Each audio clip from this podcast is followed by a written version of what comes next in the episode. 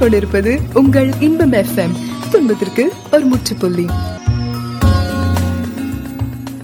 ஆண்டவராக இயேசு கிறிஸ்துவின் நாமத்தினாலே உங்கள் ஒவ்வொருவரையும் வாழ்த்துவதில் மிகுந்த மகிழ்ச்சி அடைகிறேன்.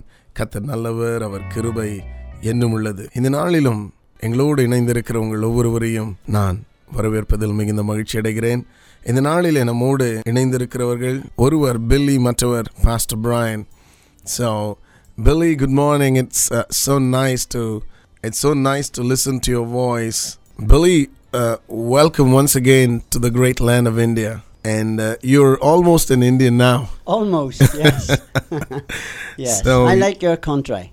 I love your people. Wow, thank I you. I have a passion for them and compassion for them. Wow, yeah. thank you. It's wonderful, Billy, because uh, Billy has come to India for the 19th time now that is great, Billy. And I think the first thing I should ask you is what brings you back to India again and again and again? Well, it's it's a very long story, John. It it happened way back in 1999 when Mhm. my daughter Janet fell in love with an Indian and got married. Wonderful. Uh, his name is Nelson Thomas Raja. hmm And uh, naturally, Nelson wanted to show off his beautiful bride to his mum and dad, and they came to Chennai. So அன்பு சகோதரன் என்ன சொல்லுகிறார் என்றால் அவருடைய மகள் Janet அவர்கள் ஒரு இந்திய அஹ், அஹ், இந்தியரை காதலித்து திருமணம் செய்து கொண்டார்கள் ஸோ இந்த நெல்சன் தாமஸ் ராஜா என்பது அவருடைய மருமகனுடைய பெயர் தன் தாய் தகப்பனுக்கு தன் மனைவி அவர் காண்பிக்க விரும்பி இந்தியாவுக்கு அழைத்து வந்தார் so all of you came together as a family to India is it For the no, first Jan- time? Janet just came with her husband Nelson. Mhm, Nelson has a, a brother and two sisters. mhm. One of the sisters, Rita, was married to a, an Indian chap called Ayapan. Ayyappan okay அதாவது நெல்சனுடைய சகோதரிகளில் ஒருவர் ஐயப்பன் என்ற ஒரு நபருக்கு திருமணம் செய்து கொண்டிருக்கிறார்கள் Yeah. Ayapan and uh, Rita uh, at this time had an orphanage and had been uh, looking after 18 physically and mentally handicapped children. Wow, that's amazing. You need a passion and Yeah. compassion, as you said, to do that. Yeah. So when Janet was here, she took photographs of, of the children. என்ன சொல்லுகிறார் என்றால் இங்கே வந்த பொழுது அவர்களுடைய அந்த ஐயப்பன் மற்றும் Rita என்ற தம்பதியினர் பதினெட்டு மன நிலை பாதிக்கப்பட்ட பிள்ளைகளை வைத்து அவர்களை பார்த்து கொண்டிருந்தார்கள் என்று கூறினார் And when I saw the, the photographs of these children uh, i- in a very confined space, uh, it, it really broke my heart. இந்த பிள்ளைகளுடைய படத்தை எனக்கு காண்பித்தார்கள் அவர்கள் அந்த சிறிய இடத்துல இருப்பதை பார்த்த உடனே என் உள்ளம் உடைந்தது A few days later, I was doing some decorating in my house, and the Holy Spirit really spoke to me and brought these children before me. And I, I cried like a child, and I said, God, I'll do whatever you want me to do to help these children. நான் ஒரு சில நாட்கள் கழித்து என் வீட்டை நான் decorate பண்ணி கொண்டு சரி செய்து கொண்டிருந்த பொழுது பரிசுத்த ஆவியானவர் எனக்கு முன்பு இந்த பிள்ளைகளை கொண்டு வந்து காண்பித்தார் நான் ஒரு சிறு பிள்ளையை போல அழுது ஆண்டவரிடத்தில் சொன்னேன் நீர் என்ன செய்ய விரும்புகிறீரோ நான் அதை செய்கிறேன் என்று கூறினேன் It was that first step when I said yes to God that God then really started to bring funds in for these children. And I started a, a charity called Cutting Edge Developments to help raise money for uh, these children. நான் ஆண்டவருக்கு சரி என்று சொன்ன உடனே தேவன் தேவைகளை சந்திக்க ஆரம்பித்தார் பொருளாதாரத்தை கொண்டு வர ஆரம்பித்தார் so Billy it's you did not have the money initially but it was all your obedience your obedience was your currency is it not That's correct. Yes. When I said yes to God, God then pro- did the provision of the money. Wow. And uh, over a period of uh, 10 years, I was able to, through other, through different media, I was able to raise hundreds of thousands for an orphanage and for a school and uh, for different work like that. Well, I think we have something very, very powerful here. பிரியமான நேர்களே அன்பு சகோதரன் பில்லி அவர்கள் என்ன கூறுகிறார் என்றால் தேவனுக்கு முதலாவது அவர் செவி சாய்த்து தேவனுக்கு சரி என்று கீழ்ப்படிந்தவுடனே அந்த பொருளாதார உதவி வந்தது. அவர் என்ன கூறுகிறார் என்றால் பத்து ஆண்டுகளாக பல ஆயிரக்கணக்கான தேவையை நான் சந்தித்து தேவன் உதவி செய்தார் என்று கூறினார். So it's the obedience that is a key that unlocks the provision of God That that is correct. That I have proved that. That is wonderful. many many times. If we step out in obedience and do what God is telling us to do, God then provides. Did you ever realize when you took that first step of faith that this will grow so massive and huge to impact lives in a different nation? I had never, I had never in my wildest dreams did I ever think when I said yes to God that He would do such mighty, mighty, wonderful things in my life and in the life of so many other people. Wow, this is amazing. பிரியமான நேயர்களே அதாவது இந்த முதல் படியை நீங்கள் எடுக்கும் பொழுது தேவன் இவ்வளவு பெரிய காரியத்தை செய்ய போகிறாரா என்று நீங்கள் விசுவாசித்தீர்களா அறிந்திருந்தீர்களா என்று கேட்டேன் அவர் சொன்னார் இல்லை தேவன் இவ்வளவு பெரிய காரியத்தை செய்ய போகிறார் என்று நான் அறியவில்லை என்று கூறுகிறார் We serve a mighty, mighty God. Amen. Hallelujah. ஆமென் ஹalleluya ஒரு வல்லமையான தேவனை நாம் சேவிக்கிறோம் என்று கூறுகிறார் And it's such a privilege for me to serve Him. அவரை சேவிப்பது எனக்கு கிடைத்த பாக்கியம் But there's such a great need in India.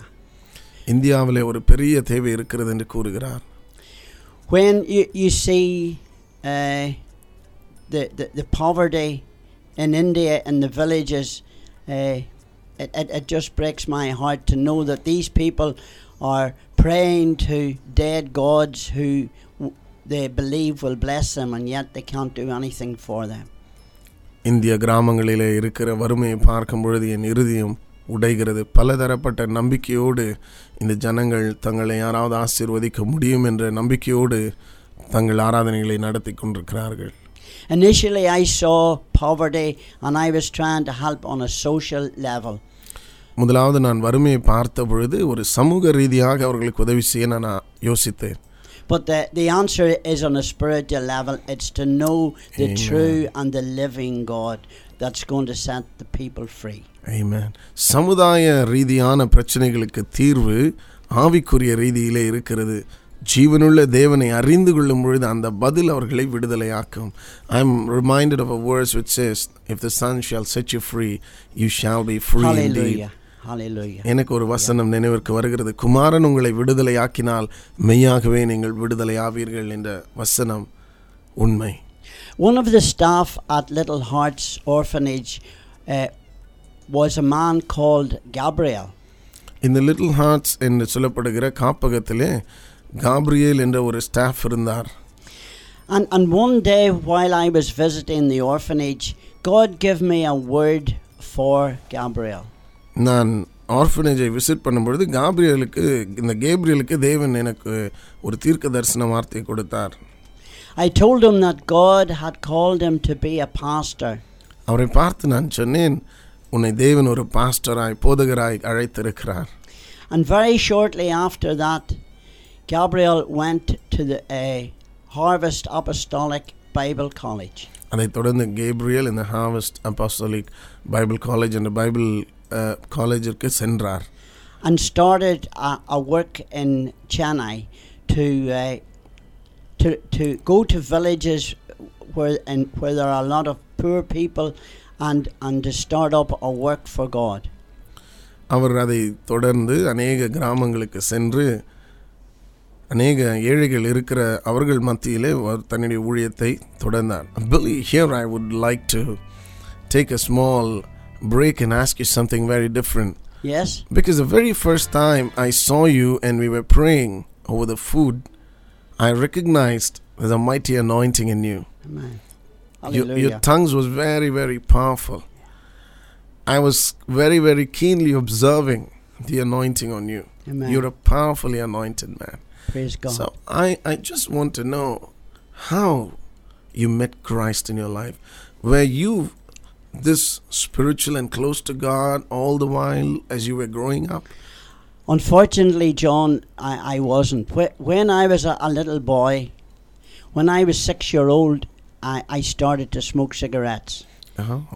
அன்பு நேயர்களே சகோதரன் பில்லி அவர்களிடத்தில் நான் கூறினது அவரை நான் முதல் முறை பார்த்த பொழுது நாங்கள் ஒன்றாய் சாப்பிடும் பொழுது அவர் உணவுக்காக ஒரு பாஸ்டர் ஜெபிக்கும் பொழுது இவர் கூட ஜெபித்து கொண்டிருந்தார் அவருடைய அவர் மேல் இருந்த அபிஷேகம் முற்றிலும் வித்தியாசமாய் இருந்ததை நான் கவனித்தேன் அதனால் அவரிடத்துல கேட்டேன் எப்படி இயேசுவை நீங்கள் சந்தித்தீர்கள் என்று சொல்லி அதற்கு அவர் சொல்லுகிறார் நான் ஆறு வயது இருக்கும் பொழுதே சிகரெட் பிடிக்க ஆரம்பித்தேன் My father was a businessman, and in his shop he sold cigarettes. And I saw the, the bigger boys smoking, so I thought I would try this as well. என்னுடைய தகப்பன் ஒரு பிஸ்னஸ் மேன் அவருடைய கடையில் சிகரெட்டுகளை விற்று கொண்டிருந்தார். அந்த பெரிய தம்பிகள் சிகரெட் பிடிக்கிறதை பார்த்து நானும் இதை சிகரெட் பிடிக்கலாம் என்று யோசித்து பிடித்தேன். At the age of eight, I was a compulsive smoker, and I was smoking 10 cigarettes per day. Unbelievable எட்டு வயது இருக்கும் பொழுது நான் சிகரெட்டிற்கு அடிமையாகி ஒரு நாளைக்கு பத்து சிகரெட்டுகளை குடிக்க ஆரம்பித்தேன். When, when I was 10, uh, I, I uh, started to, to drink alcohol. நான் பத்து வயது இருக்கும் பொழுது குடிக்க ஆரம்பித்தேன் A friend of mine, uh, his dad had a, a, a shop where, uh, where, where he sold drink. And uh, he would also he would steal the, the drink, and we would go across the fields and we would take drink. என்னுடைய நண்பனுடைய தந்தை இந்த குடிகளை மதுபானத்தை விற்கிற கடை வைத்திருந்தார் நான் அவர் அதை திருடிட்டு வருவார் நாங்கள் போய் குடிப்போம் When I was 12, uh, I started to back horses and uh, started gambling. நான் பன்னிரெண்டு வயது இருக்கும் பொழுது சூதாட ஆரம்பித்தேன் என்று சொல்கிறார் So, for all these bad uh, vices that I had, you needed to get money for them. And so I started to steal money from my mother's purse, from anywhere where I could get money to be able to, to pay for my addictions. இந்த எல்லா விதமான கெட்ட பழக்க வழக்கங்களுக்கும் பணம் தேவைப்பட்டது so இந்த பணத்தை நான் பல இடங்களிலிருந்து என் அம்மாவுடைய பர்ஸ்லேருந்து மற்ற இடங்களிலிருந்து திருடினேன் This led to me being uh, caught by the police and, and put in jail. இதன் விளைவாக காவல்துறையினரால் நான் பிடிக்கப்பட்டு ஜெயிலில் அடைக்கப்பட்டேன் I can remember being in the cell one night and they took the cigarettes from me and I was left to just lie on a board in a cell and I cried out to God. I says, God, if you get me out of this, I'll give my heart to you.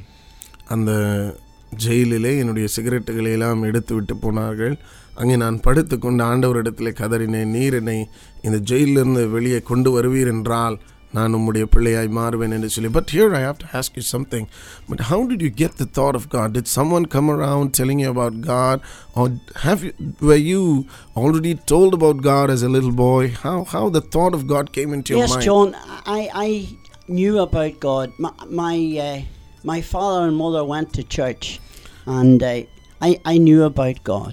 தேவனை குறித்து நான் கேள்விப்பட்டிருந்தேன் அவர் கூறுகிறார் என எங்கள் அப்பா அம்மா ஆலயத்திற்கு சென்று கொண்டிருந்தவர்கள் I can remember at the age of 10 where I went to church and there was a mission.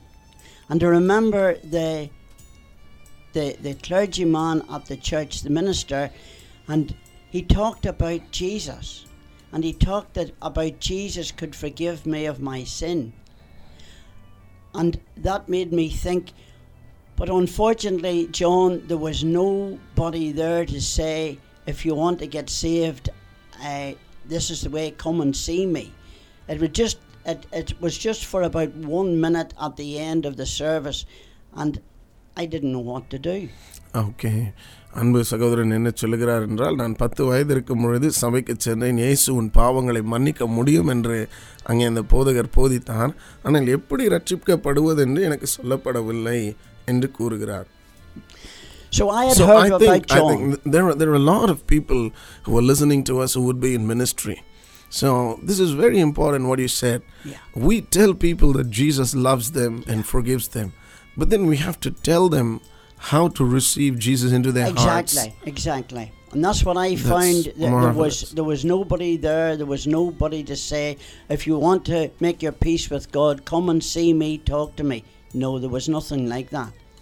Okay யாரும் அவரை வழி நடத்த ஒருவரும் காணப்படாமல் இருந்தார்கள் என்று கூறுகிறார் so what happened after that So I, I drifted through life, John, and I, I got married when I was uh, 26. no but what happened after your prayer in the in that jail When, when I prayed, yes, my father came and bailed me out and, and, and paid the money.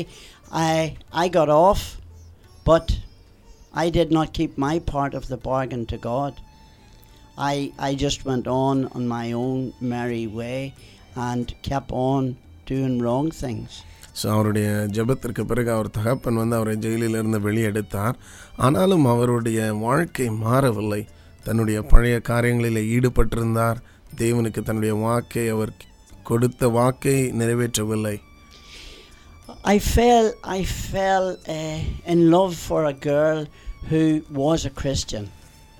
நான் கிறிஸ்துவளாக இருந்த ஒரு பெண்ணோடு காதல் கொண்டேன் And she would tell me about going to church and, you know, hearing for me to go and hear about God again.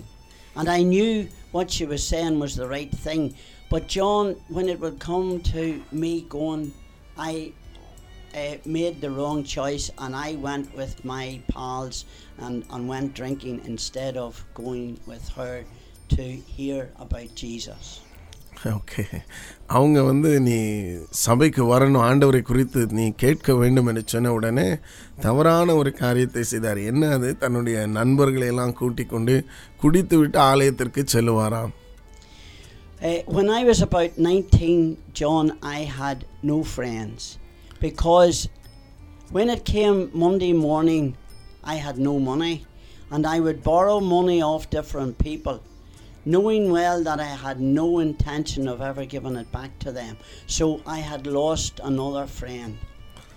பத்தொன்பது வயதில் எனக்கு எந்த நண்பர்களும் இல்லை ஏன் என்று சொன்னால் நான் வந்து கடன் வாங்குவேன் திரும்பி கொடுக்கணுன்ற எண்ணம் இல்லாமல் கடன் வாங்குவேன் ஆகவே எல்லா நண்பர்களும் என்னை விட்டு பிரிந்து போயிருந்தார்கள் So, John, here I was in life. I was aimlessly going through it, had no friends, I had no hope, I had nothing.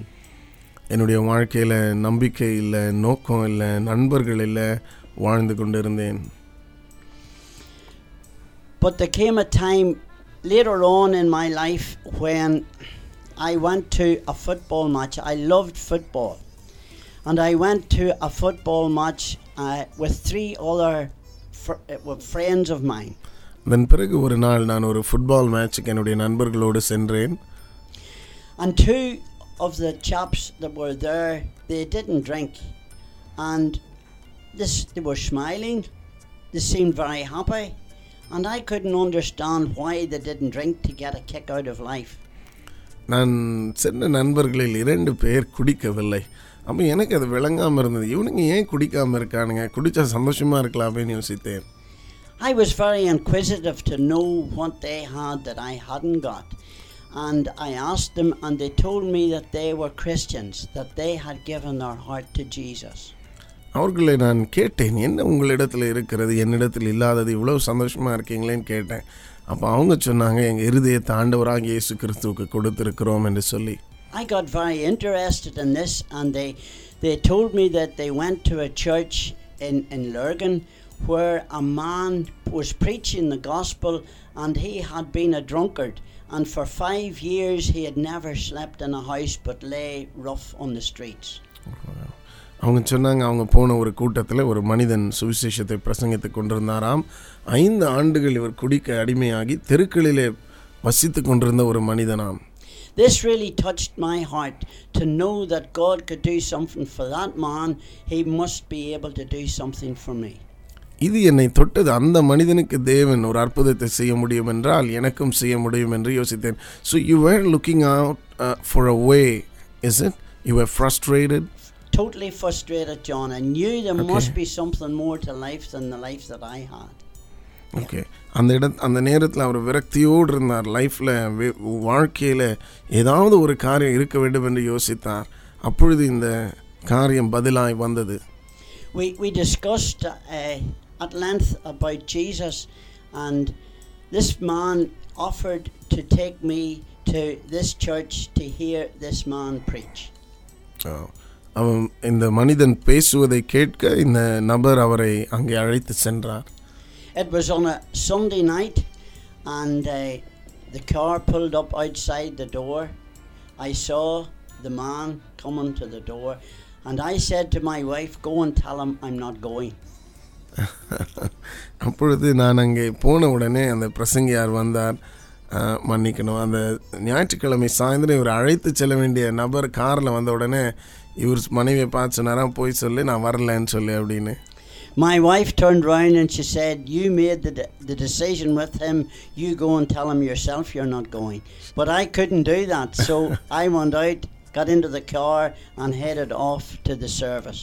She's a voice woman Yes, she So- was. She was. அவங்க மனைவி என்ன சொன்னாங்கன்னா நீ அந்த ஆளோட பேசி வந்து தீர்மானம் எடுத்தீங்க ஸோ நீங்களே போய் சொல்லுங்கன்னொன்னே இவங்களா இவரால் போய் சொல்ல முடியவில்லை அதற்கு மாறாக இவர் காரில் ஏறி அந்த கூட்டத்திற்கு போனாராம் On my way over, I had one cigarette left in my packet, and I, I lit up my cigarette and smoked it on my way to church. ஆலயத்திற்கு போகிற வழியில் அவர் புகைப்பிடித்து கொண்டு போனார் Uh, I was so surprised when I arrived at the church. There were about uh, 600 people, and I got a seat near the back of the church. நான் அங்கே போன பொழுது ஏறக்குறைய அறநூறு பேர் இருந்தார்கள் அங்கே எனக்கு ஒரு சீட் கிடைத்தது These people all seemed to be very happy and singing and praising the Lord. Okay, what did your friend say when you were smoking away? You know, as you went to church, what was his reaction? Did he say anything to you? Because he was taking you to church. He was taking me to church, John, but uh, no, he didn't say anything. He didn't say anything. I think he was very happy to get me into the into the into the car to be able to take me there. I think that was his, his greatest joy. Wonderful, wonderful. அதாவது நான் கேட்டேன் அந்த நபர் ஒன்றும் சொல்லவில்லையா நீங்கள் புகைப்பிடித்த பொழுது அவர் சொன்னார்ல எனக்கு என்னை ஆலயத்திற்கு கொண்டு செல்ல அந்த தருணம் கிடைத்ததை குறித்து அவர் மிக மகிழ்ச்சியாக இருந்தார் so what happened in the church? So in the church, I can't remember much about the actual sermon, but it came to the the last uh, part, and they started to sing. They sang a hymn that had three verses in it. Having sang two of the verses, the pastor put his hand up and he said, There's a young man in the back of this church, and God is speaking to your heart. And he says, On no account leave this meeting without making your peace with God. அப்பொழுது அந்த pastor சொன்னாரா இங்கே ஒரு வாலிபன் வந்திருக்கிறார் நீ இந்த இடத்தை விட்டு கிறிஸ்துவுக்கு உன் இருதயத்தை கொடுக்காமல் வெளியே செல்லாதே என்றாராம் When that happened, I cried like a child. And the crowd went out, and I went out along with them, and I came then up the side of the church to the front of the church fr- through, through a side door. Okay. Do you are you able to remember why you cried? What made you cry? Why did you cry? Because I, I cried because I could see that there was hope here, that, that this God really loved me, that He was able to speak to a man and point me out and, and, and, and show me that He loved me and He wanted to do something for my life. Amazing, amazing. And so I went and I saw the pastor, and he saw me crying. He says, What's wrong with you? So I, I, I want to get right with God. So he brought me into a little room at the back, and he said, We'll have to get a few things uh, sorted out here, first of all. He says, Do you believe in God? I says, Yes. He says, Do you believe that Jesus Christ, God's Son, died for you on the cross and rose again? And I answered yes. Well, he said, God has made you a promise. And John, I couldn't I couldn't just fully grasp that. That the God who made the heavens and the earth, who made everything, would make a promise to somebody like me that was just a, a no good down and out. And John, that, that spoke so great to my heart. I know, I know. It's it's it's really amazing. Yeah. The great God who created the heaven and earth should should love us in in the state Yeah. we were. Yeah. It it really moves us every time we think about that. And that pastor, he says, you know, he says, God has made you a promise. And he turned to Romans 13, verse 10, where it says, Whosoever shall call upon the name of the Lord shall be saved. And John, I got down on my knees and I asked Jesus Christ to come into my heart. And he changed my life. I went home that night. I've never had a cigarette since. He took the desire of cigarettes away. He took the desire of drink away. And he gave me a life worth living. Wow. Which year was this? That was in, in 1973. 1973. Yeah. And you say instantly Jesus delivered you from Instantly, cigarettes and all the yeah. bad. The desire of cigarettes left me completely. Praise God. So and the, and the desire for drink as well.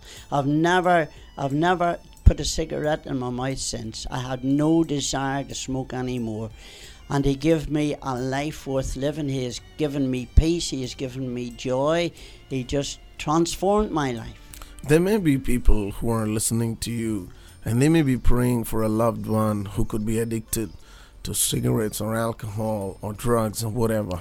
So you think they have hope and they can be delivered like you? Absolutely. There's no one out of God's reach. God can do, He can change anyone's life.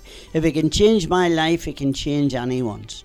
And there, there's that joy, there's that peace, John, that peace that passes all understanding that I have. And John, that was just the beginning of a great, great life Amen. for me. Uh, I, my wife is saved. I have uh, three daughters and a son, uh, all married, all saved. Their their partners are saved, and it's just so wonderful, John. And it was because of what Jesus did for me on the cross that I I had a passion for. I love children, and uh, it just went on from that, John. I, I think maybe where where I started m- my real ministry was when I I went to a church in Belfast called Christian Fellowship Church, Mhm. and that was in uh, in 2000. I heard a man called Bill Wilson from Metro Ministries in New York, and he had been at our church speaking about uh, the kids and the children in the in the back streets of New York, how they he started a, a Sunday school for them, and he has uh, about thirty thousand kids that he would he would minister to, and I heard him speak. And I thought to myself, if there's a man on earth like Jesus, it's Bill Wilson. And I went and I heard him on three different occasions, occasions, one night after the other. And from that, I brought my son and myself to a boot camp that he had in New York, and saw how he the love that he had for children. And that was my first, uh, I think, encounter of how I could do something for children as well. And that's then when I saw the children at the orphanage here in India, God really touched my heart so much. And I just fell in love with India then. Wow, that's a very powerful statement what you're saying. Yeah. That's that's that's very touching. And uh, some of our listeners are saying, you know, they've been listening to your voice and they've been sensing the anointing. They've been saying, great man of God. And probably they've uh, seen your picture, which we have put up. And when they say, you've got eyes like dove's eyes. Praise God. Thank you. So, Hallelujah. praise God. Hallelujah. Glory to his name. And I'm I'm அதாவது சகோதரன் பில்லி என்ன கூறுகிறார் என்று சொன்னால் ஆண்டவராக இயேசு கிறிஸ்துவுக்கு அவர் தன்னுடைய வாழ்க்கை அர்ப்பணித்த பிறகு அவருடைய வாழ்க்கை இன்பமாய் மாறினது இன்றைக்கு அவருடைய பிள்ளைகள் பிள்ளைகளுடைய கணவன் மனைவி அனைவரும் ரட்சிக்கப்பட்டிருக்கிறார்கள் என்று கூறுகிறார் I think the greatest blessing is when you see your children, their spouses saved Oh, because yes. they have peace in their families. Yeah. Yes. on, on that point, John, uh, I, was listening to a man called Mike Murdock okay. about two years ago. And I heard him speak about uh, planting seeds into people's lives. And then by putting that seed, if you ask God for something, God would, would give it to you. And I felt constrained to, to give some money to my pastor. And I went and I saw him and I gave him the money and I said, I'm planting a seed into your, your ministry, into your life. And I'm asking God for a favour. And I said to him, I want that verse to be real in my life. As for me and my house, we will serve the Lord. And you know, I started going uh, about two and a half years ago. I, I was in my, my living room on a Sunday afternoon, and God constrained me to go to a church called Light of the World Ministries in Foundry Street in Portadown. Mm-hmm. And I went that night, and I knew John when I went through the door and I listened to the pastor preach. I knew I was at the place where God wanted me to be. Praise God. So, Billy, I, I would like to speak some more on that point of giving and asking God. Do you really believe that we can ask God when we give? Yes, I, I, I, I have seen it many, many times, John, uh, in, in my experience with God. I, I, uh, I started to go to this church and I didn't say anything to my, my daughters or to my wife or to my son. I just kept going. And the teaching, John, that I had got at this church, I had never heard anything like it before. I heard that when I give my life to Jesus and He died on the cross for me, I heard, John, that all my sins were placed on Jesus on that cross. Wonderful. Many of our listeners have been sending in their feedbacks through chat, and uh, we have listeners from New Zealand who are saying, uh, you know, uh, praise God for Billy's uh, strong testimony. And uh, uh, there's another person, he's saying, good testimony. You know, people are being blessed. Amen. Yeah. But John, it, it was it was also not only that my sins had been put on that cross, but because of the blood of Jesus, I was made righteous in Him. Yes, that's right.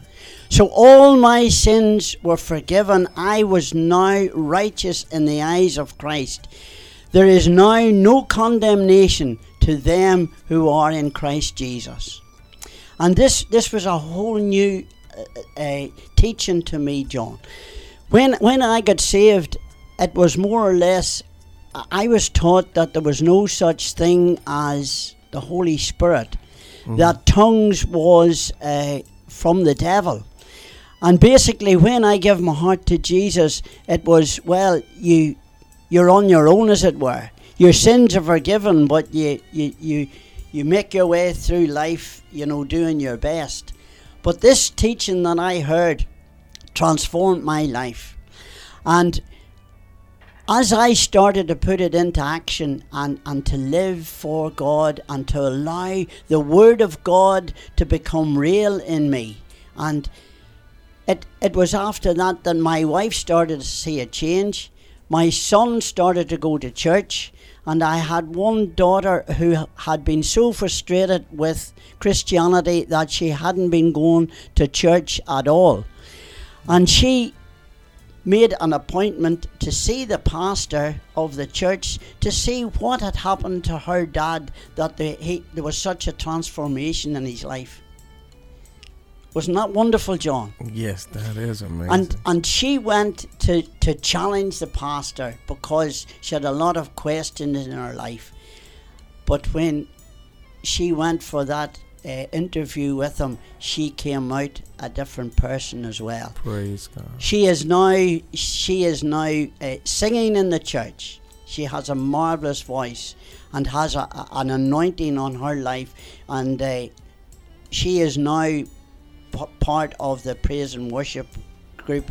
And another daughter that I have as well, who is the daughter that's married to Nelson, she also sings in the in the praise and worship.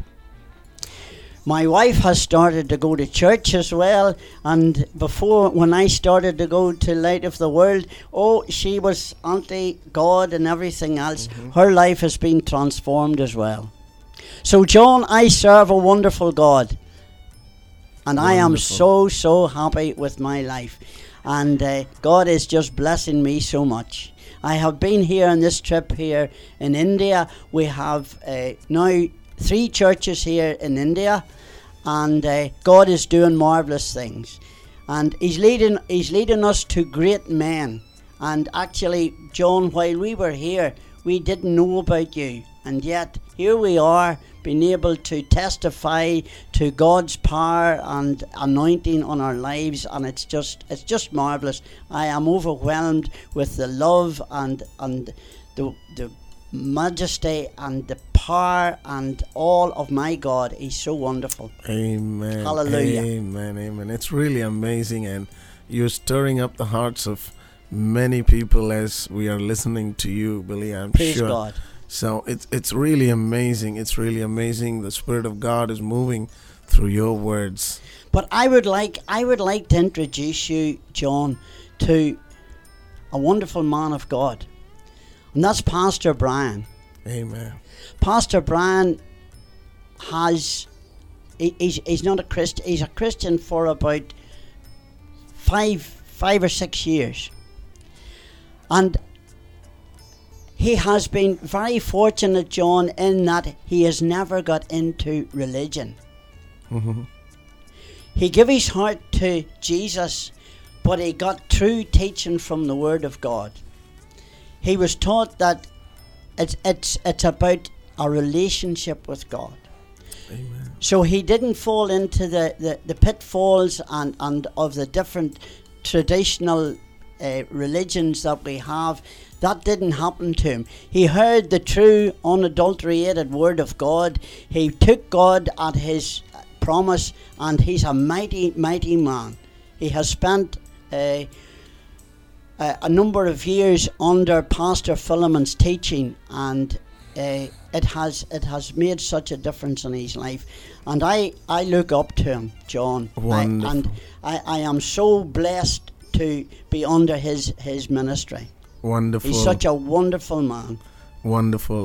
Yeah. Uh, I think uh, we are going to uh, talk to Pastor Brian now. And before that, we're going to take a small break. அன்பு நேயர்களே pastor brain அவர்களோடு நாம் பேச போகிறோம் மிகவும் அற்புதமான ஒரு நேரம் நமக்கு காத்திருக்கிறது கடந்த சில நாட்களிலே பிரைனோடு நான் நேரம் செலவிட தேவன் எனக்கு வாய்ப்பை கொடுத்தார் is an amazing man of God filled with the word of God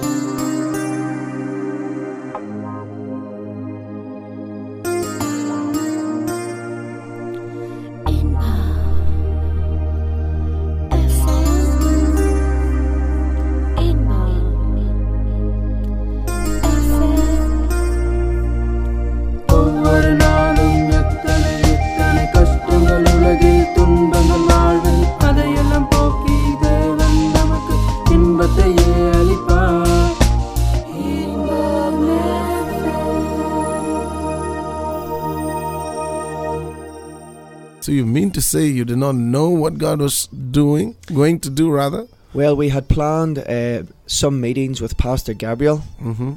but since we've been here, we've met men of God like yourself and uh, Pastor Jasper, and uh, we've been invited to, to come here, and we've been invited to uh, preach in all our churches, and uh, doors have just been opened. It's been the greatest trip I've been away personally, and even Billy was saying he's been here 19 times, and he says it's the best trip he's ever been to India.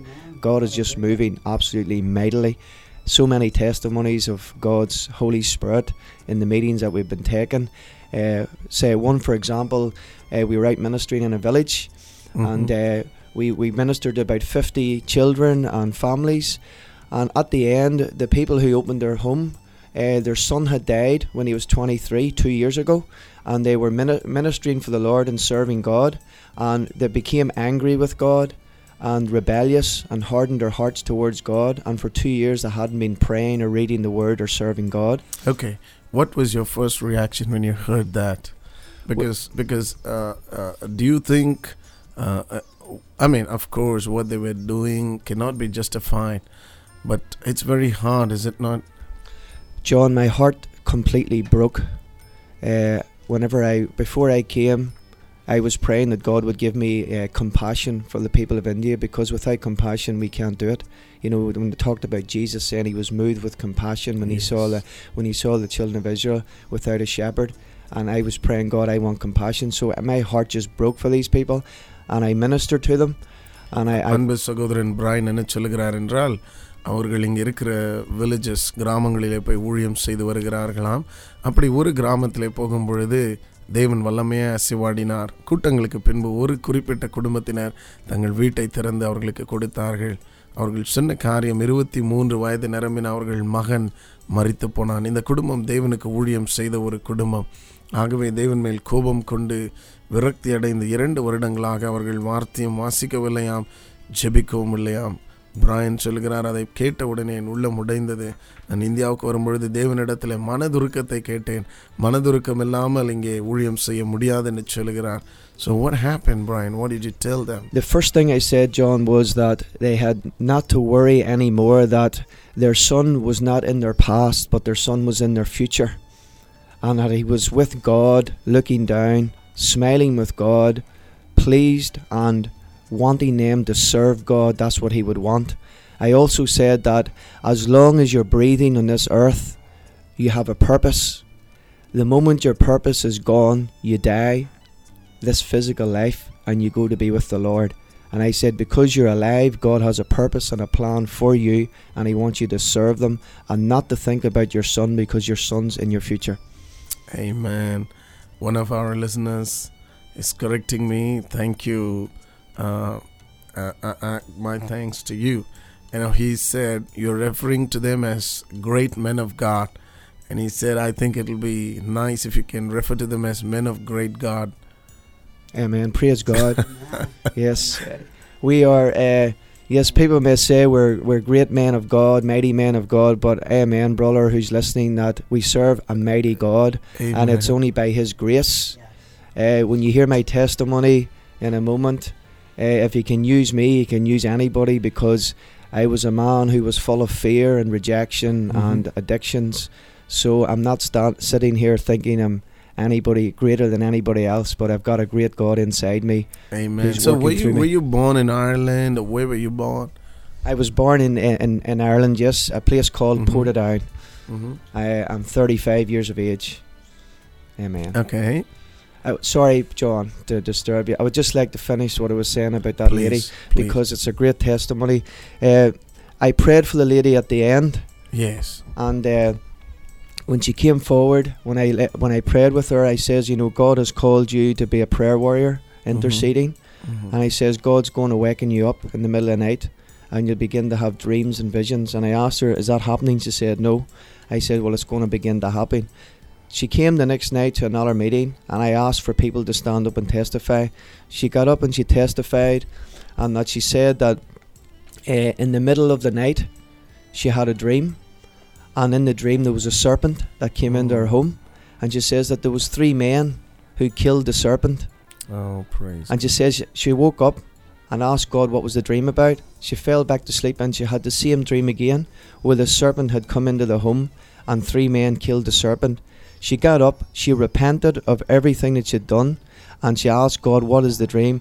And God said it was myself, Billy, and Pastor Gabriel who had come and killed the serpent, and the serpent was the devil who had had a stronghold in their home for two years since their son had died. And now the family is completely and utterly set free.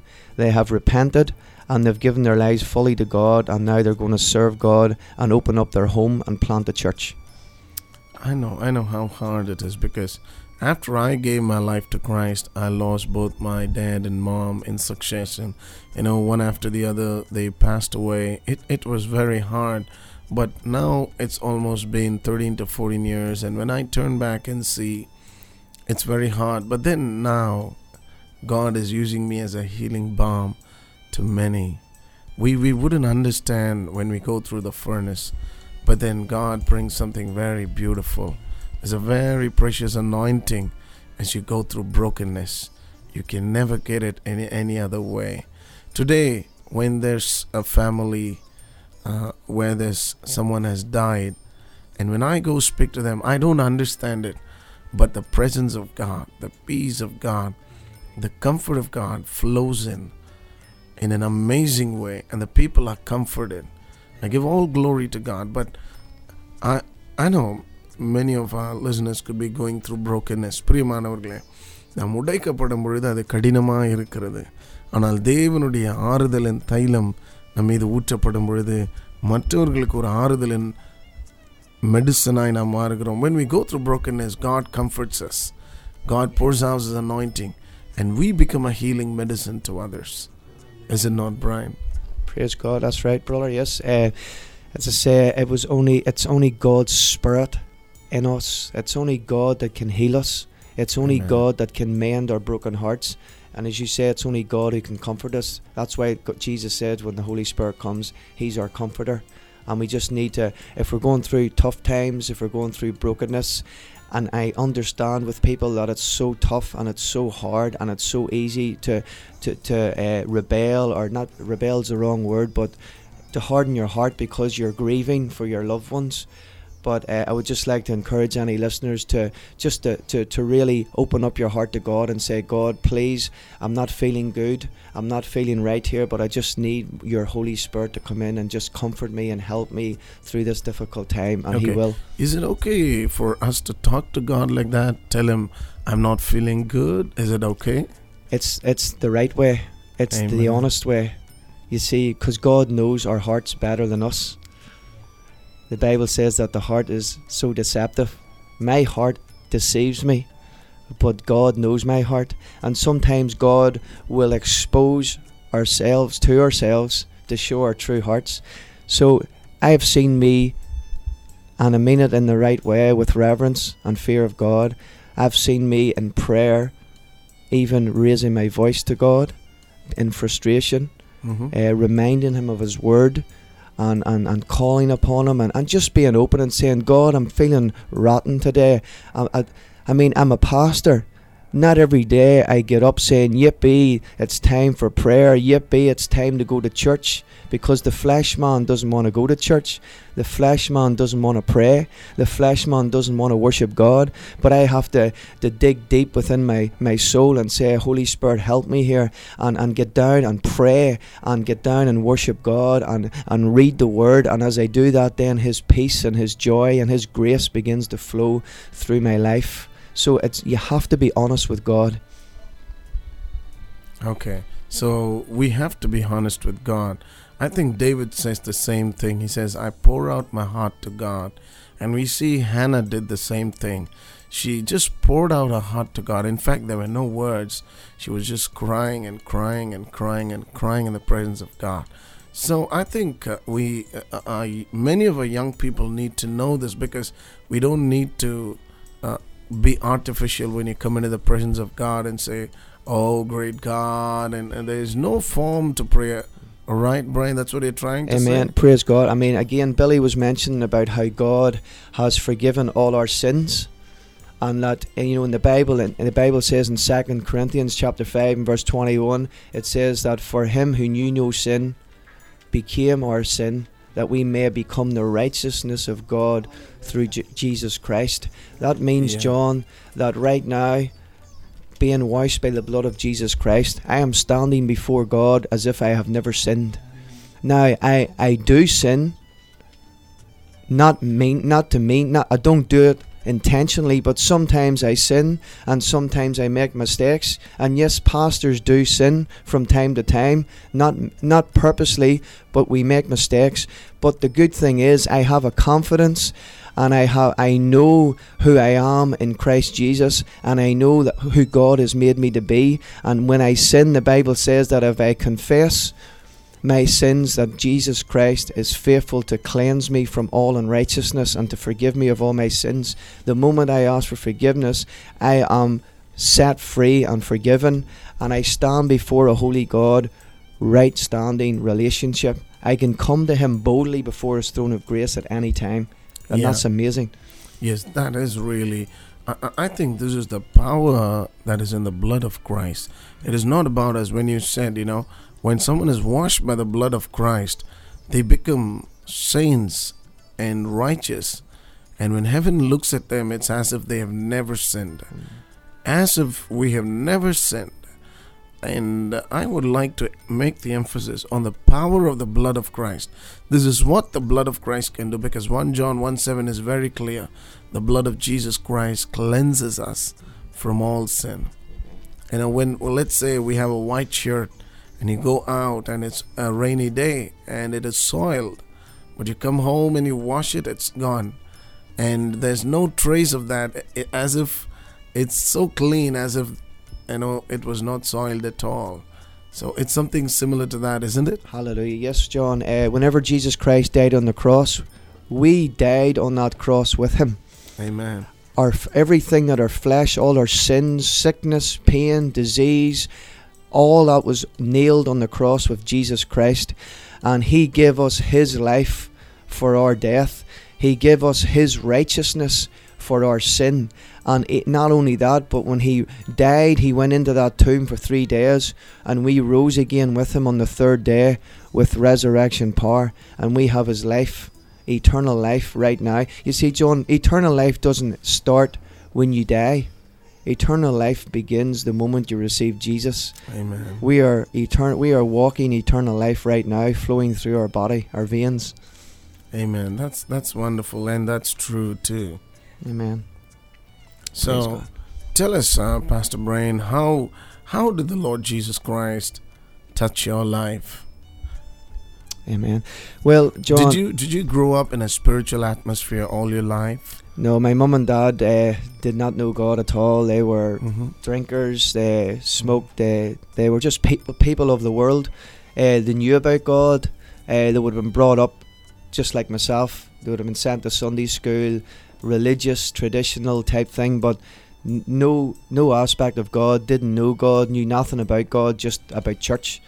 So when I was ten years of age, when my mum sent me to Sunday school, uh, I gave my life to Jesus when I was ten. But I only lasted about two days because I didn't know anything about it. I just knew I made this decision and asked Jesus into my heart. But a bit like Billy myself, at that time, at 10 years of age, I was smoking, I was drinking alcohol, I was doing solvent abuse, I was gambling, and I was stealing from was 10 years of age. And I was, I know, I know how hard it is, but uh, but but did your did your parents uh, were they aware of this, and if uh, they were aware, what did they say? Were your parents aware of? well, you see, this- at this time, I, there was a lot of difficult going on in my, f- in my family life. My Mhm. father was a, a country and western singer. He played the Oh, guitar and stuff. So I, he, I love Western. I mean country music. I love country yeah, music. that's very good. I like it myself. So he was always with a cowboy's hat. yeah, Wow, the good. boots, yeah, yeah. So he would have been out a lot. He could have been playing maybe four or five times a night or a week, Mhm. which meant a lot of alcohol. Yes. So uh, I memories of my early days was hearing my dad beating up my mum, wrecking the house, being drunk. So I don't have uh, a lot of good memories of my Mhm. father. Mhm. So my mum and dad split up when I was ten years of age. Uh, my dad persuaded me to persuade my mum into bringing him back, and he promised me that he would change. So I talked my mum into bringing him back. How many brothers and sisters do you have, Brian? I have one sister, a younger sister. A younger sister. Yeah, So she should have been uh, very young then when you. she she doesn't really remember this part of it really, which is good. Mm, Uh, So yes. so my dad came back, And uh, within f- a few months, things were worse than ever. And then like, my mum kicked him out, and that was it. So from that age, I felt uh, rejected and let down by my dad, and uh, I had a real impact on my life. And uh, I didn't know until I got saved the, the, the, the difficulties that I had in my life. But now I know that I grew up with rejection from my father, uh, a lot of fear, and I would have used alcohol and, and drugs as a mask. Uh, I would have Mhm. used alcohol and drugs to hide away and, and to hide my fears and my rejection. And through that, then I became an alcoholic and uh, a drug addict, binge drinking. I would have drunk for five and six days in a row, and then I would have died for a week, and then I would have went again. And uh, I had met my wife Leslie when I was 23 years of age, Mm-hmm. and uh, my life had changed. Then I was happy. I had a big house, cars, children, business, lots of money, no peace. And I remember a friend. You were still drinking Yeah, then. Not not as much as I was before I met Leslie. Okay. I was because we were in love, and uh, it took more of my time. I think because you were rejected and frustrated, you turned to drinking. When you, when your, I mean, when your wife, when you met her, and when that love came in, I think uh, you you did not have time for the other things. I think that it's what happens when we realize the love of God, how much He loves us. We are liberated. There's so much of power in love, is it not, uh, Brian? Praise God, yes. Uh, what happened was that uh, after time, I started play- going out with my old friends again. You see, because of my rejection, if me and Leslie would have had a, a, any uh, problems, my rejection would have left the Oh. house, and I would have hit the drink, Yeah. and I would have blocked it all out. Then after five days, I would have come home to my beautiful wife, who I loved and who loved me. So over time, uh, Leslie had enough, and a friend of mine had given me a Bible, and he says, "Brian, read that." Mhm. And so I read, read the Bible for about a week, and after a week, I grabbed the Bible and I threw it away, Mm-hmm. and I says, "I'm never throw because God was convicting me." Mm-hmm. and speaking to me through that Bible, and I knew I had to change my life, but I didn't want to, so I threw the Bible away. And I remember from that moment on, my life went downhill big time. Uh, I started drinking more than I ever drank before. Started taking more drugs. Started f- ran with Leslie more. I actually started turning into like my father. I think the devil took over once you rejected Christ. It was an opportunity for devil, you know. Until then there was no choice offered. But once once when you rejected, the devil could take over. Yes, Is that right? that's right. Yep. Yeah. uh, because God was convicting me and I knew what I had to do. And because I didn't do what I had to do, I started drinking and taking drugs more and more.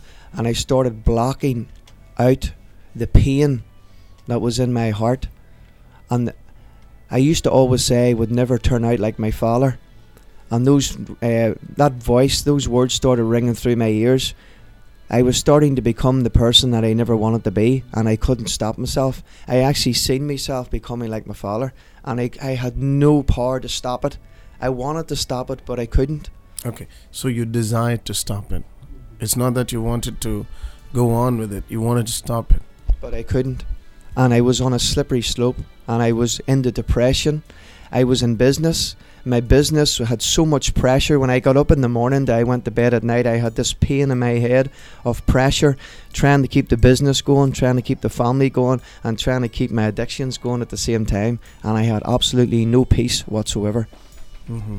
Then I decided one time I was out. I had just come home from a five day drinking binge. I came to my front door and Leslie says, We're finished. I've had enough of you. I can't take any more. I, I had two young baby children at the time. Eventually, after uh, persuading her, she eventually let me into the house.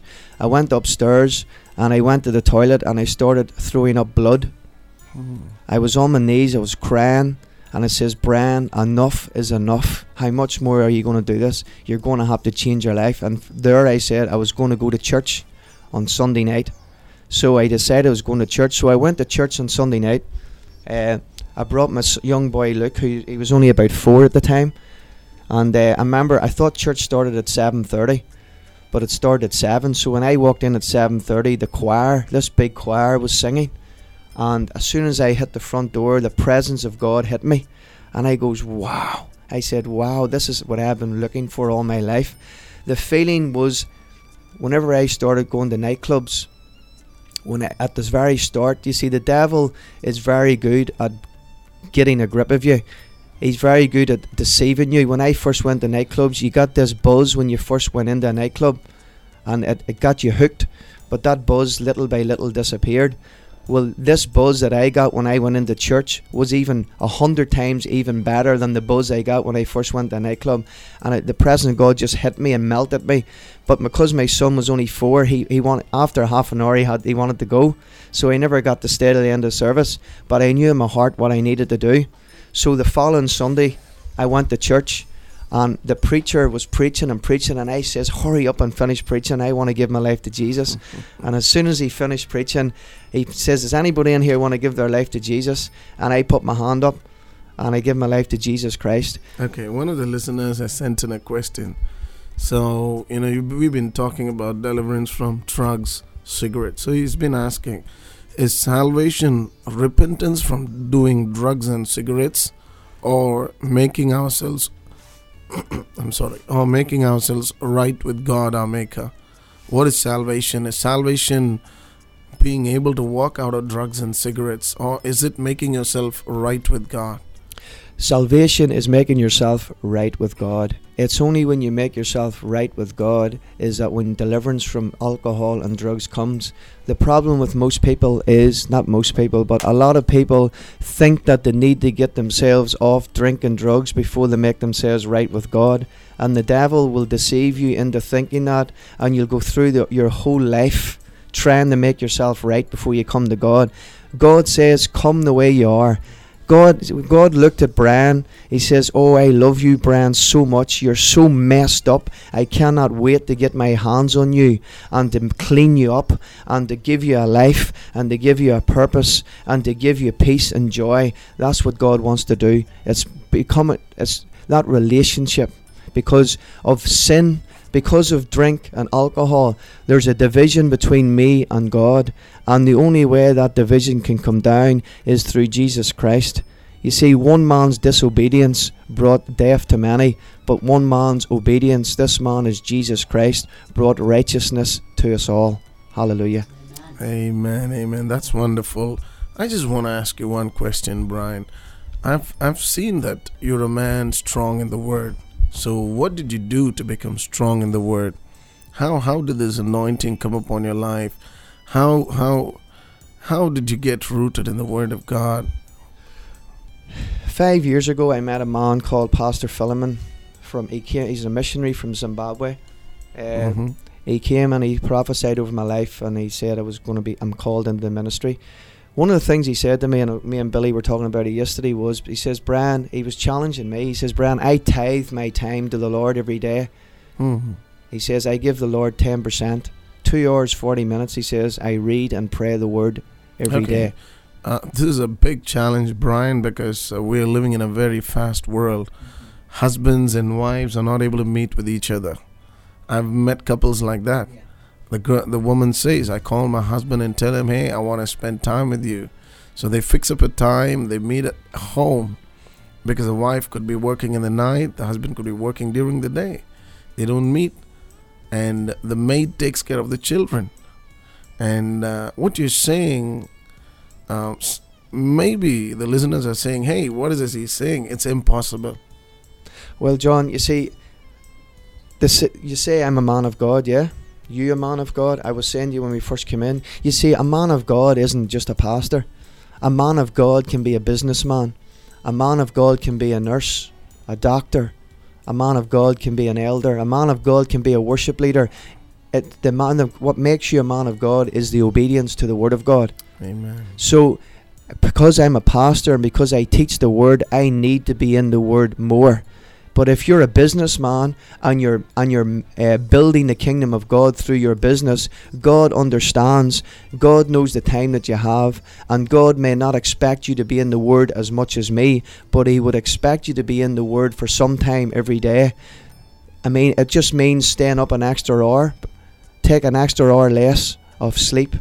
If your wife goes to bed at 12, you go to bed with her and then get up maybe get up for an hour and read or get up an extra hour early in the morning and, and, and be disciplined and set that in, in set that in stone that it becomes a godly habit. Yeah, at this point, I'm reminded of one thing, Brian, because uh, what you said is something very powerful. You said, your pastor said, I tithe my time. I'm reminded of one incident which happened uh, in the Oral Roberts University. Oral Roberts was just walking and uh, he happened to meet a young girl who was studying to become an advocate. So he just said hello to her and said, How is your prayer life going on? She said, Oh, Brother Roberts, I don't have time for all that. And he said, looked at her and I said, I challenge you, honey, if you can give God one hour a day, He will give you time.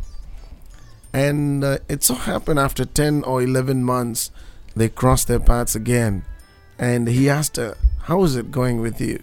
And this girl said, Thank you so much, Brother Roberts, because after I couldn't give that one hour, but then deliberately I made up my mind and started giving that one hour.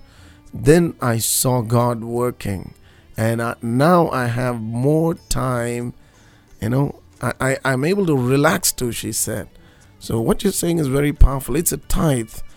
I know it's it could be hard to give in the beginning, but then when we make the decision and when we give it to God, God is going to multiply that and give it. It may sound strange when we talk about time, you know, but then God will work and we will have more time to spare even. Amen. Uh, John, can I just uh, Please, testify the power Please. of the Word of God? Please. After Pastor Philemon had said that to me, I was trying different ways of trying to get the Word into me into my life, and uh, I decided to read the book of First Timothy, Second Timothy, and the book of Titus, and I decided I was going to read these chapters over thirty times in the space of twenty four hours. Now, I know some people may not have that time, but I made the time to do it, and I read these three cha- three books thirty times. John, I woke up the next morning, and for three days I could feel the Word of God flowing through me, through me from head to toe. I felt like Superman. I felt like if, if, I, if I had the devil right before me right now, I could rip his head off. The Word of God had just given me this so much supernatural power and strength for three days. And I didn't want the feeling to go away. But at the end of it, I felt the Lord saying to me, Brian, that's exactly what the Word of God does every time you read. He says, You may not feel it. He says, I allowed you to feel it just to show you. But every time a believer reads the Word, that's what it does. It gives you supernatural power and strength. John, on the way over on the plane here, we, we, we met a guy yesterday, a Hindu guy. I was sitting beside Billy on the plane and I wanted to get three seats to have a wee sleep. And uh, praise God, I got three seats in front of Billy. And as I was on the plane, I was reading my Bible and I was meditating on Matthew chapter 10. And uh, he kept looking over at me and he kept talking to his wife. And eventually, and I liked his boldness, he just turns around and says, He didn't ask my name anything, he just says, Can I have your Bible? And I says, Surely. And he Wow. and he read it. He read, and he's a Hindu. He read it the first thirteen chapters of Genesis. Mm-hmm. Then he, he dozed off a wee bit, and I says, "Could I have it back?" Because I wanted to read again. So when he gave it back to me, he asked me, "What? Why are you going to India?" I says, "I'm going to preach." And I, I showed him Matthew chapter 10, verse 1, and I'll read it. It says, And when he had called his twelve disciples to him, he gave them power over unclean spirits to cast them out, to heal all kinds of sickness and all kinds of disease. And I said, the words I says him, I says, you know something? That there Jesus has given to me. And I says, that there can be given to you also. Now, for the rest of the flight, he kept asking me for my name, address, telephone number. He says, When you get to India, I want to meet up with you. He didn't tell me why. So he wanted to meet up with me the first day I got there. But for whatever reason, he tried phoning every day and he could only get me yesterday. He came to our service and he sat three Mhm. hours in the service yesterday Mhm. in the presence of God, worshipping and preaching the word. Wow. We went to Kentucky Fried Chicken afterwards. He says, I love the service. He says, I used to go to uh, St. John's School when I was 10. He says, it brought back memories 40 years. He says, I don't really know why I'm here with you. He says, but the moment you wrote, read that scripture to me, he says, it's been playing in my mind for the last week. He says, I can't get you out of my mind. And he started asking about Jesus. Wonderful, Brian. It's amazing how God can open doors. And we have a question sent in by one of our listeners. And uh, you said you throwed up, you know, you were vomiting blood. And it was because of your sin filled lifestyle. Because you were deep into sin, it was affecting your body. But then, after God delivered you, what happened? Did God heal you immediately? or what kind of a price did you have to pray, pay? They are asking this because one of their uh, you know people, you know friends or someone is going through that. They're getting out of all this, but then th- there are withdrawal symptoms, as they say, you know. So they want to know what happened to you, Okay. or is there a way out for this Yeah. man? Well, John, through my alcohol addiction, uh, because of my marriage problems, uh, my wife told me to go to AA, which is Alcohol Anonymous. I didn't want to go, but I went there to keep her happy. I sat Mhm. there week in, week out, week in, week out, and it didn't do nothing for me. But when I give my life to Jesus, the day, the night in church when I put my hand up and asked Jesus into my heart, I have never touched alcohol ever.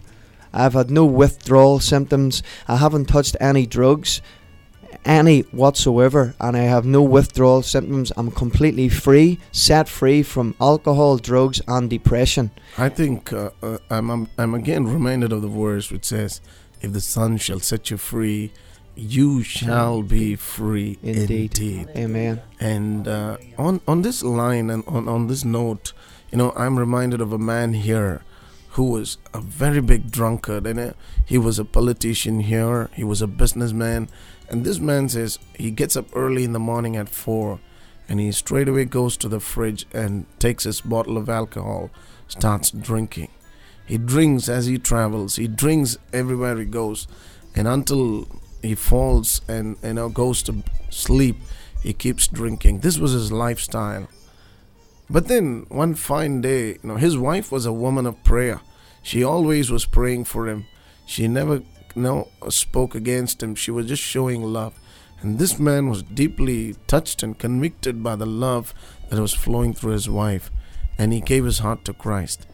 And he says in an instant he was delivered out of that addiction. In fact, the doctors tried advising him and told him, don't quit it immediately. You know, you have to taper down. You know, if you've been drinking a bottle now, go back to drinking and start with half a bottle and then come to quarter bottle. And this is what the doctors advised him. But he said, Brother, I don't feel anything like that. I'm delivered. So that is true. That is true. You are a living testimony. We are listening to your voice.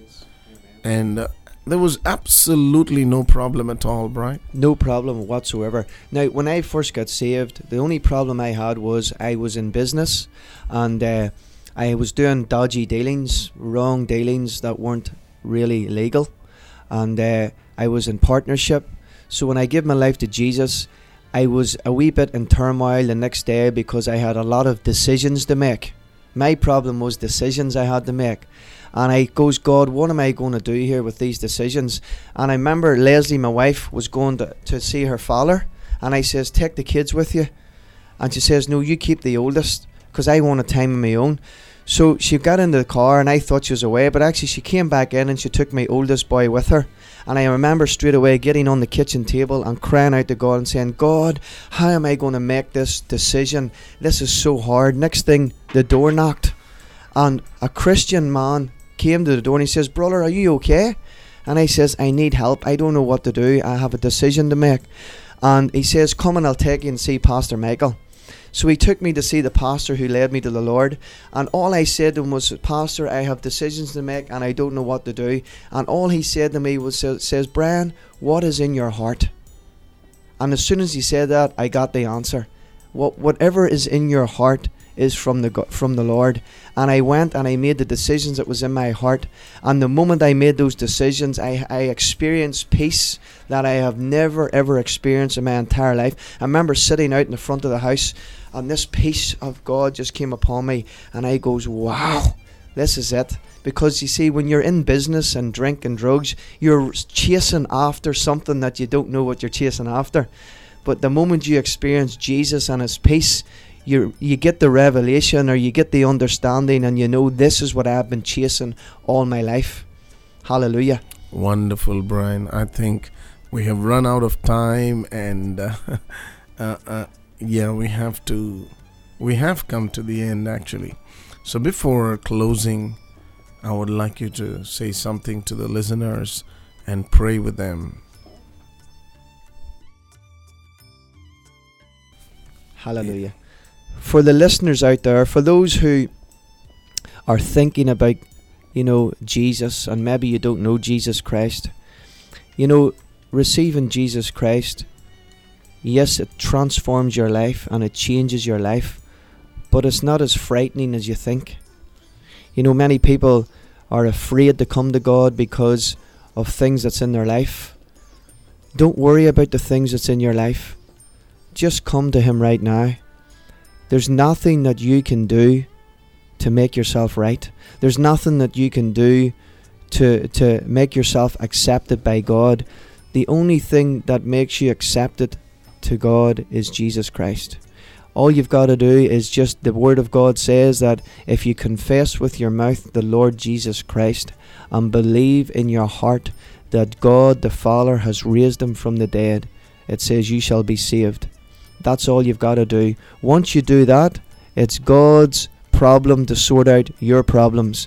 But He can't sort out your problems if He's not in your life.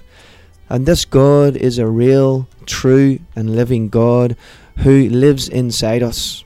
And for, for Christians out there who are listening who have given their lives to Jesus, and maybe you feel frustrated, maybe you feel that you know, this Christianity isn't as exciting or as good as maybe you thought it would be. Brother, sister, it is exciting. It's the most wonderful life. It is an adventure. It is absolutely amazing. I traveled the world. I've done everything that the world has got to offer. And I can tell you here now life only begins with Jesus. Excitement only comes through Jesus Christ. Give your life completely to Jesus surrender your life completely to Jesus. Whenever we say the prayer, Lord Jesus Christ, come into my heart and be the Lord of my life, make him Lord. Make him Lord and King of your life. Say, Lord, here is my life. I will do whatever you want me to do. Open doors for me. Bring people into my life. Teach me. Show me. Because you and I have received a kingdom from God that's in our hearts and He wants us to build His kingdom. There's nothing more exciting. In your business, in your job, in your family, in your church, wherever you are right now, you can build God's kingdom. It's more than just church, it's about the kingdom. Wonderful, wonderful. So it'll be great if you can offer a word of prayer for our listeners too before we close. Amen. Hallelujah. Heavenly Father, I just want to thank you for this opportunity, God, to to to speak about your wonderful love and grace and mercy to the listeners, Lord, through this radio. Father, we thank you that through your Son Jesus Christ, He has redeemed us, He has blessed us, He has saved us. We thank you that His blood washes and cleanses us and makes us right with you, God. We thank you, Lord, that all we've got to do is believe. So, Father, I pray by the power of your Holy Spirit, Lord, that you would anoint every listener right now, that you would touch them from the crown of their head to the soles of their feet. Lord, every Christian who's listening, may you baptize them with the Holy Ghost and fire. Lord, everyone who's listening who may not know you, Father God, as their as their Savior, I pray, Holy Spirit, that you would lead them to Jesus. Lord, that you would bring them to a realization and bring them to a point in their life where they may say, Lord, I give you my heart. Lord, bring them into relationship with you. Show them purpose.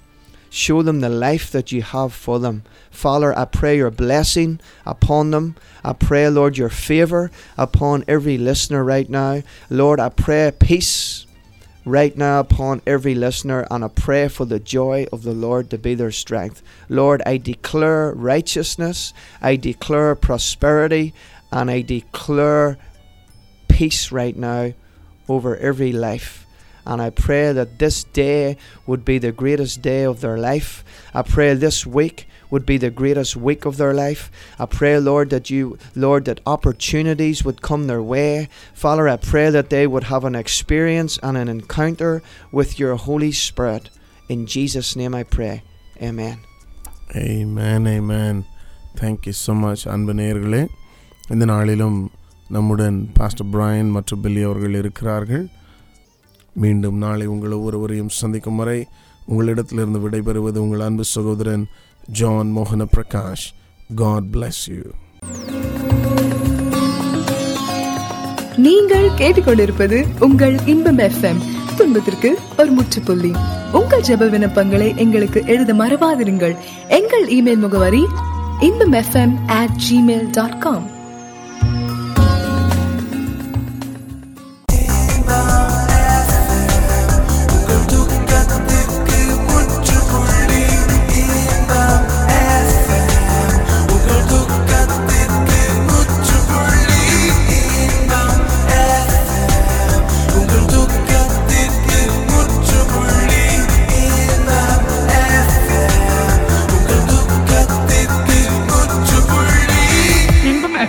உங்கள் தூக்கத்திற்கு ஒரு முற்றுப்புள்ளி.